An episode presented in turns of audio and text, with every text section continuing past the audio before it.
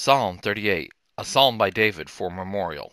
Yahweh, don't rebuke me in your wrath, neither chasten me in your hot displeasure. For your arrows have pierced me, your hand presses hard on me. There is no sound in my flesh, there is no soundness in my flesh because of your indignation, neither is there any health in my bones because of my sin. For my iniquity have gone over my head.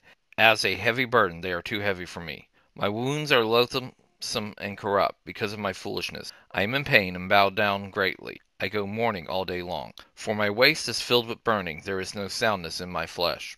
I am faint and severely bruised. I have groaned by reason of the anguish of my heart. Lord, all my desire is before you. My groaning is not hidden from you. My heart throbs, my strength fails me. As for the light of my eye, it has also left me. My lovers and my friends stand aloof from my plague. My kinsmen stand far away. They also who seek after my life lay snares. Those who seek my hurt speak mischievous things, and meditate deceit all day long. But I, as a deaf man, don't hear. I am as a mute man who doesn't open his mouth.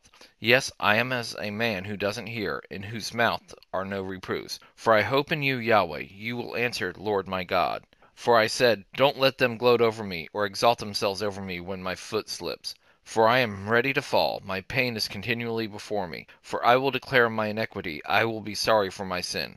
But my enemies are rigorous and many. Those who hate me without reason are numerous. Those who render evil for good are also adversaries to me, because I follow what is good. Don't forsake me, Yahweh. My God, don't be far from me. Hurry to help me, Lord, my salvation.